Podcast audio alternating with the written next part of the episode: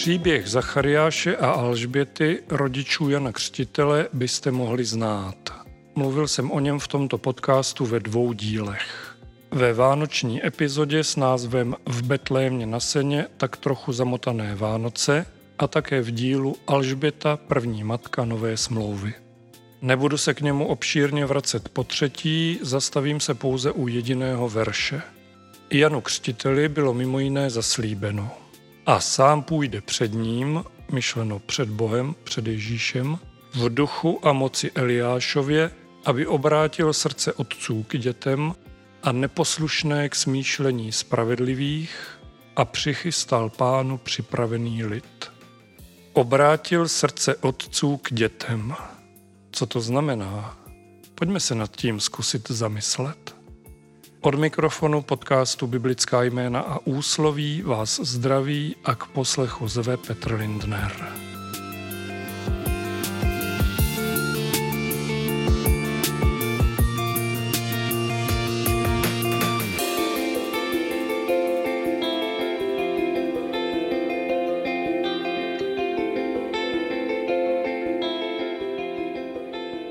Jen abychom byli v obraze. Citovanou větu najdete na začátku Evangelia podle Lukáše v první kapitole, konkrétně jde o sedmnáctý verš.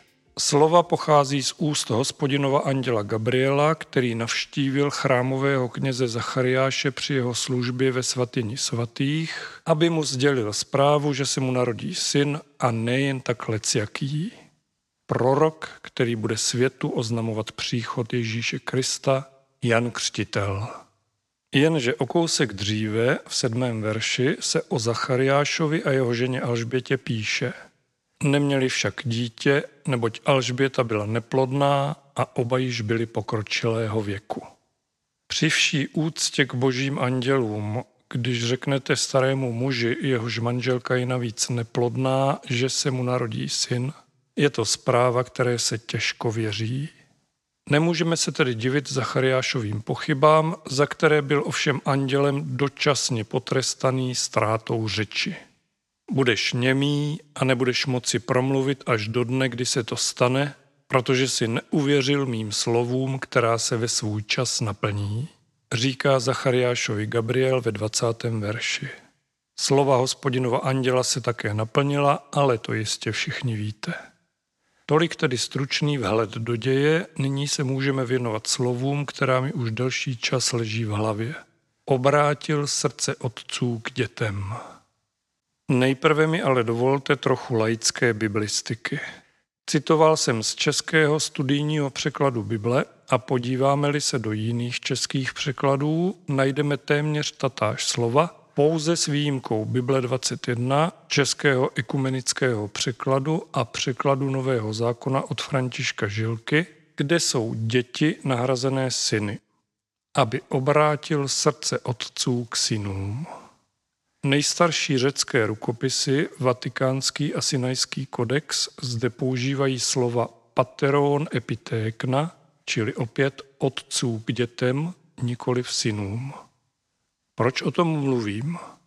Ono obrácení srdce otců k dětem a navíc srdce dětí k otcům se totiž nachází v, řekněme, původní verzi na konci Starého zákona.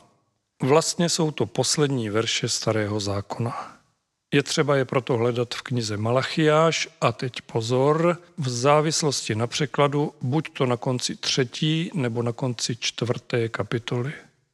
Většina českých překladů Bible používá dělení knihy Malachiáš na tři kapitoly. Pouze staročeská Bible kralická plus doslovný studijní překlad Miloše Pavlíka poslední starozákonní knihu člení na kapitoly čtyři. Obsah je ale stejný. Zmíněné dva překlady pouze třetí kapitolu za osmnáctým veršem ukončují, aby posledních pět veršů umístili do kapitoly čtvrté. Pravděpodobně jde o jakési reziduum členění Malachiáše podle latinské vulgáty, která byla až do šestnáctého století závazným překladem původních hebrejských a řeckých textů Bible. Mimochodem, například anglický překlad King James Bible z roku dva tisíce používá členění knihy Malachiáš na čtyři kapitoly, stejně tak německý nový evangelický překlad z roku dva tisíce dvacet dva. V kontextu s ním je zajímavé, že první německá Bible Martina Luthera z roku patnáct set čtyřicet pět dělí Malachiáše na kapitoly tři. Nicméně, ať tak či tak, ona slova zkrátka najdete úplně na konci Starého zákona, lhostejno, jaký překlad čtete. Ale to už jsem říkal, takže si pojďme přečíst, jak zní. Budu opět citovat český studijní překlad, kniha Malachiáš, třetí kapitola, verše dvacet dva až dvacet čtyři. Pamatujte na zákon mého otroka Mojžíše, který jsem mu dal na Chorébu, ustanovení a nařízení pro celý Izrael. Hele, pošlu vám proroka Eliáše dříve, než přijde Hospodinův den velký a hrozný. On obrátí srdce otců k synům a srdce synů k otcům, abych nepřišel a nestihl zemi kladbou.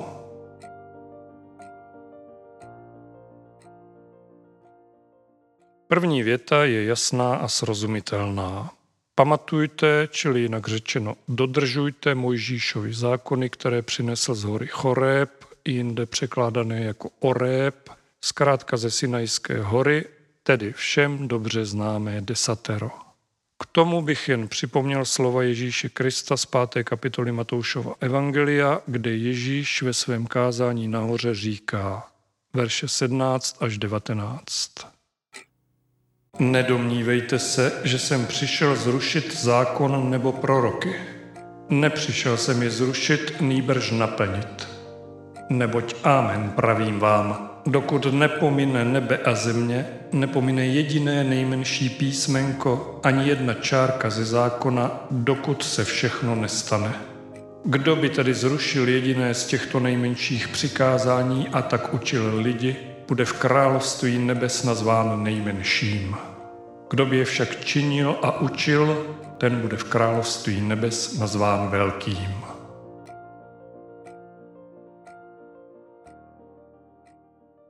V tom, myslím, máme jasno. Desatero zde bylo, je a bude.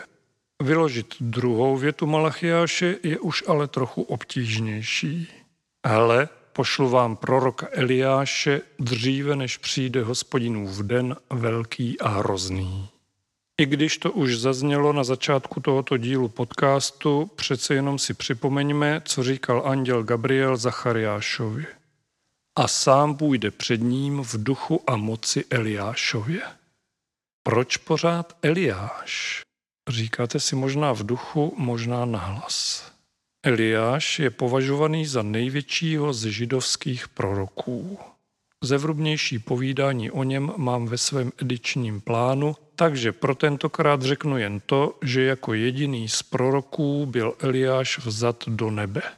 Zkrátka V I P starozákonní prorok. Eliáš ale není opomenutý ani v Novém zákoně. Nejen tedy v zaslíbení Janu Křtiteli andělem Gabrielem, nýbrž, kromě jiných zmínek, také v epizodě, kterou křesťanská tradice nazývá proměnění nahoře nebo proměnění páně. To je obsažené ve všech třech synoptických evangeliích, byť tedy Lukáš se nezmiňuje o závěrečném rozhovoru učedníků s Ježíšem právě o Eliášovi. Proto budu nyní číst z Matouše, sedmnáctá kapitola, prvních třináct veršů. Po šesti dnech vzal Ježíš sebou Petra, Jakuba a jeho bratra Jana a vyvedl je na vysokou horu, kde byli sami. A byl před nimi proměněn.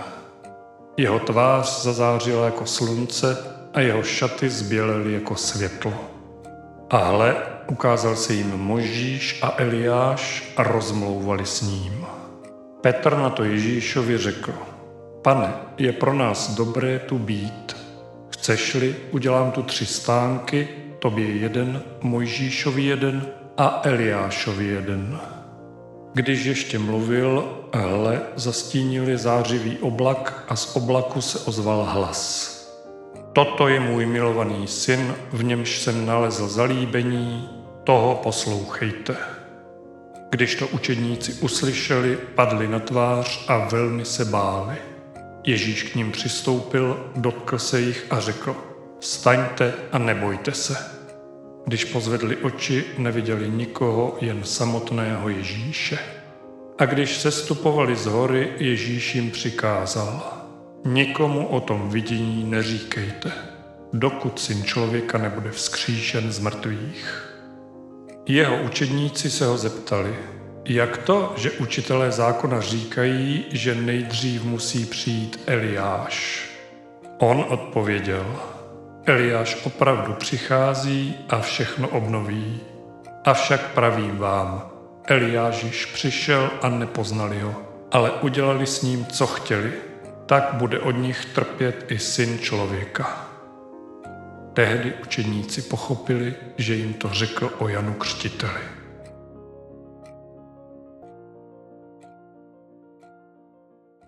Tyto verše jsou, myslím, jasnou odpovědí na otázku, proč Eliáš. Krátce řečeno, v judaismu je Eliáš považovaný za jakéhosi předskokana Mesiáše, ale v křesťanství se jim nakonec stal Jan Křtitel. Nicméně máme tu ještě ten velký a hrozný Hospodinův den, který má přijít. Co je tím myšleno? Srozumitelnou odpověď najdeme v parafrázovaném překladu Bible Slovo na cestu. Pátý verš třetí kapitoly knihy Malachiáš zde zní takto.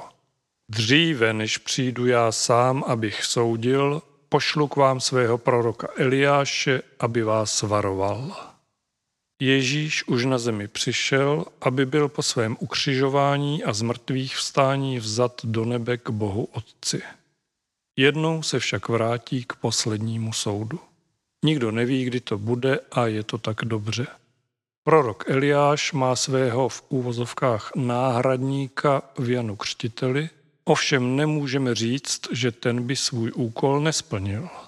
Stačí malá citace z jeho známého kázání Hlasu volajícího v pustině. A sekera už je přiložena ke kořeni stromů. Každý strom, který nenese dobré ovoce, bude vyťat a hozen do ohně.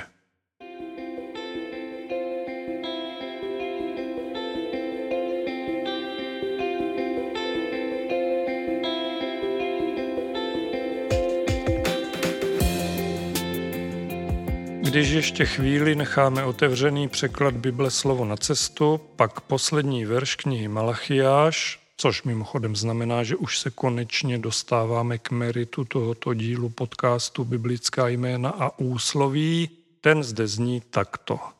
Díky němu se rodiče sblíží se svými dětmi, abych při svém příchodu nemusel zničit zemi.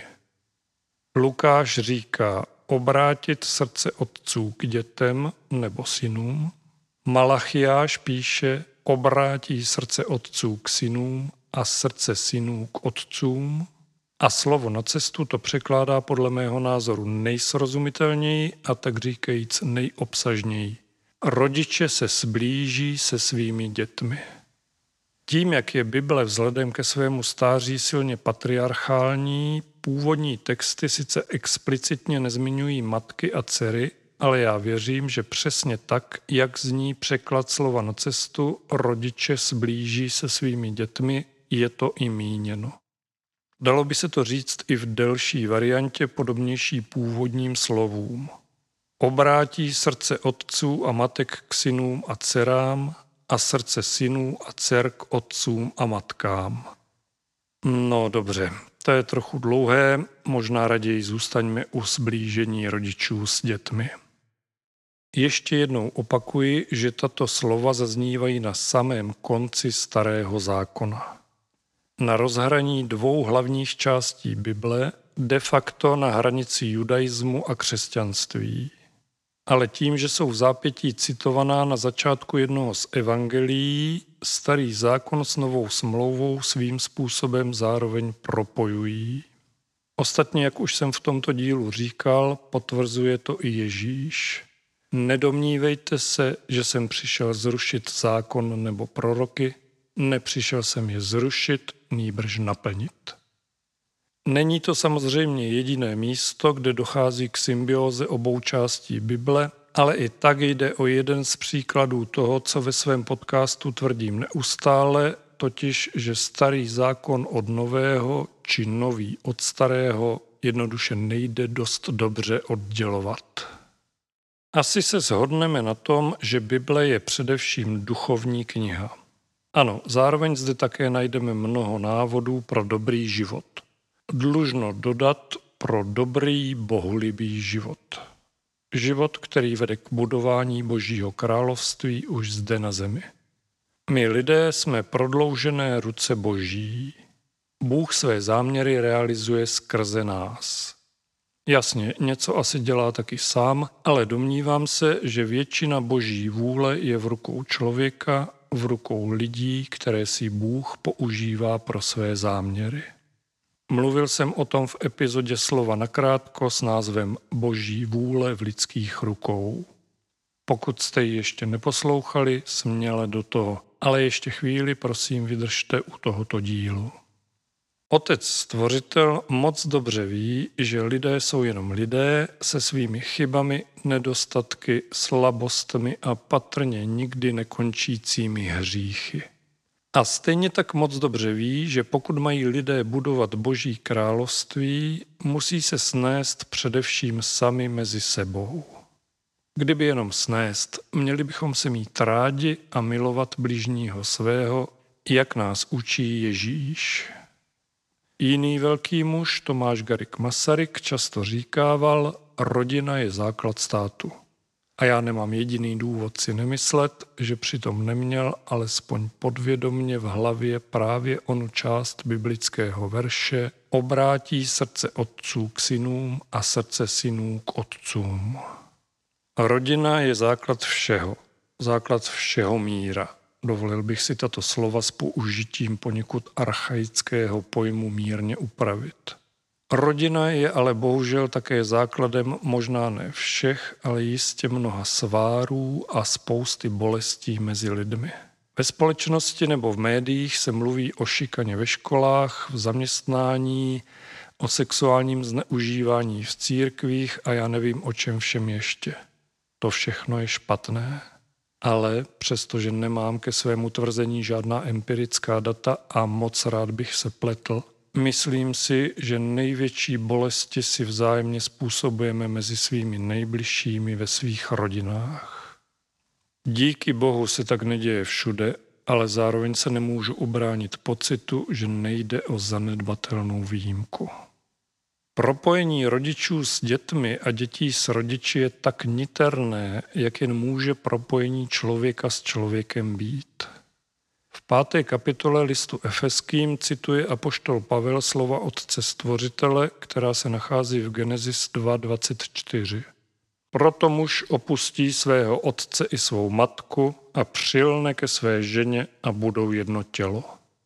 Když pak, nebojím se říct, z božského spojení muže a ženy vzejde dítě, nemůže existovat žádný bližší vztah. Jeho paradoxem je ale obrovská křehkost a citlivost. Každá sebemenší, mnohdy i třeba domnělá nepravost od otce k synu či syna k otci, vrátím-li se k původnímu znění biblického verše z knihy Malachiáš, je v tomto nejbližším vztahu vnímaná stonásobně silněji než například ve vztahu k jiným osobám. A pokud se nedej Bože dějí i věci zásadnější, a já už vůbec nechci dávat žádné příklady, zanechává to mnohdy nesmazatelné jezvy na duši. Myslím, že všichni to víme. Ale ať hodí kamenem, kdo je bez viny, připomíná nám Ježíš. Už ale dost pesimistických řečí. O tom všem bych nemluvil, kdybych si nemyslel, že právě kvůli vztahům v rodině, jakožto základu všeho, jsou jak v knize Malachiáš, tak i následně v Evangeliu podle Lukáše zapsaná slova o obrácení srdce otců k dětem a srdce dětí k otcům. Pán Bůh tím podle mého názoru dává člověku krátké, ale naprosto jasné sdělení. Tvoje rodina je i má rodina.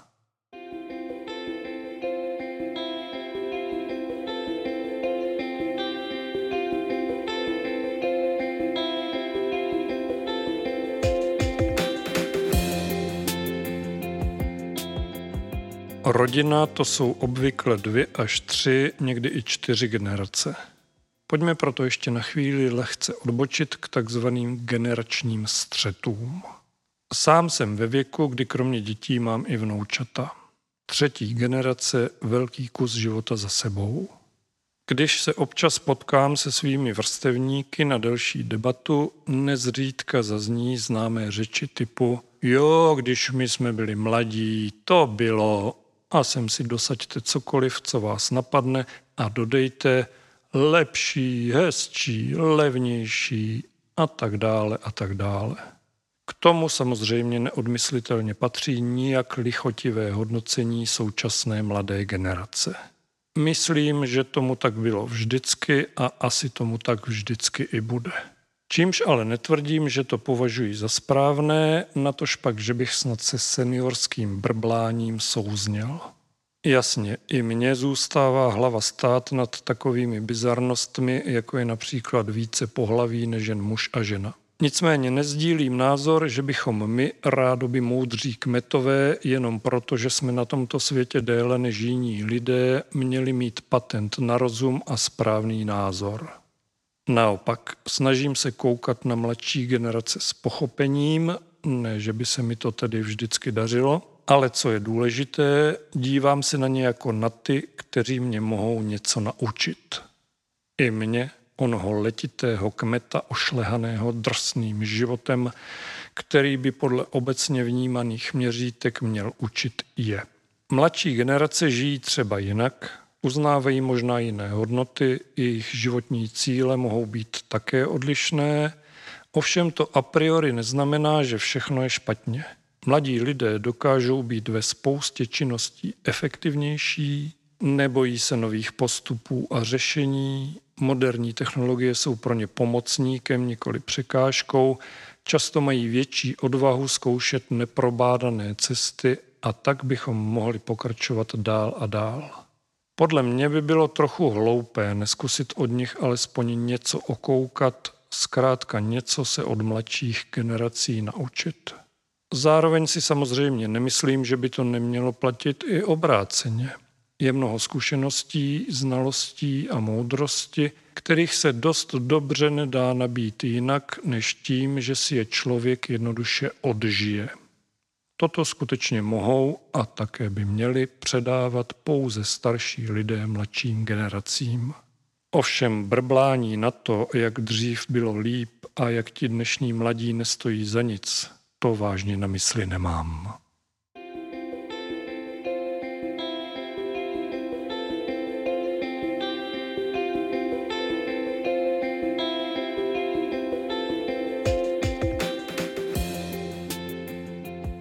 Kdybych měl vyslovit krátké rezumé tohoto dílu podcastu Biblická jména a úsloví, pak bych řekl asi toto.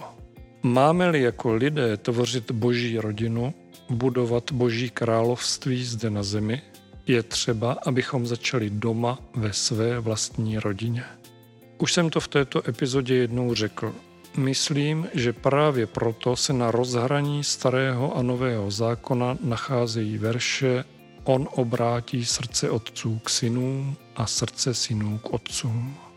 Jan Křtitel s tímto Eliášovým poselstvím svým svérázným způsobem započal, pokračoval a pokračuje v něm stále Ježíš Kristus. Obracejme proto s boží pomocí svá srdce ke svým dětem a zkusme je jako ti starší a možná i moudřejší učit tomu, aby i oni obraceli svá srdce k nám, svým rodičům. Protože tento díl podcastu vydávám krátce před Vánocemi, vkrádá se mi do hlavy myšlenka napsat, že právě tento čas je k tomu nejvhodnější. Možná ano, ale možná je taky nejvhodnější každý jeden den celého života. Možná je také třeba pokusit se nějaká uzavřená srdce otevřít. Díky, že nám v tom pomáháš, Pane Ježíši. Mějte se moc pěkně, buďte požehnaní a buďte s Bohem.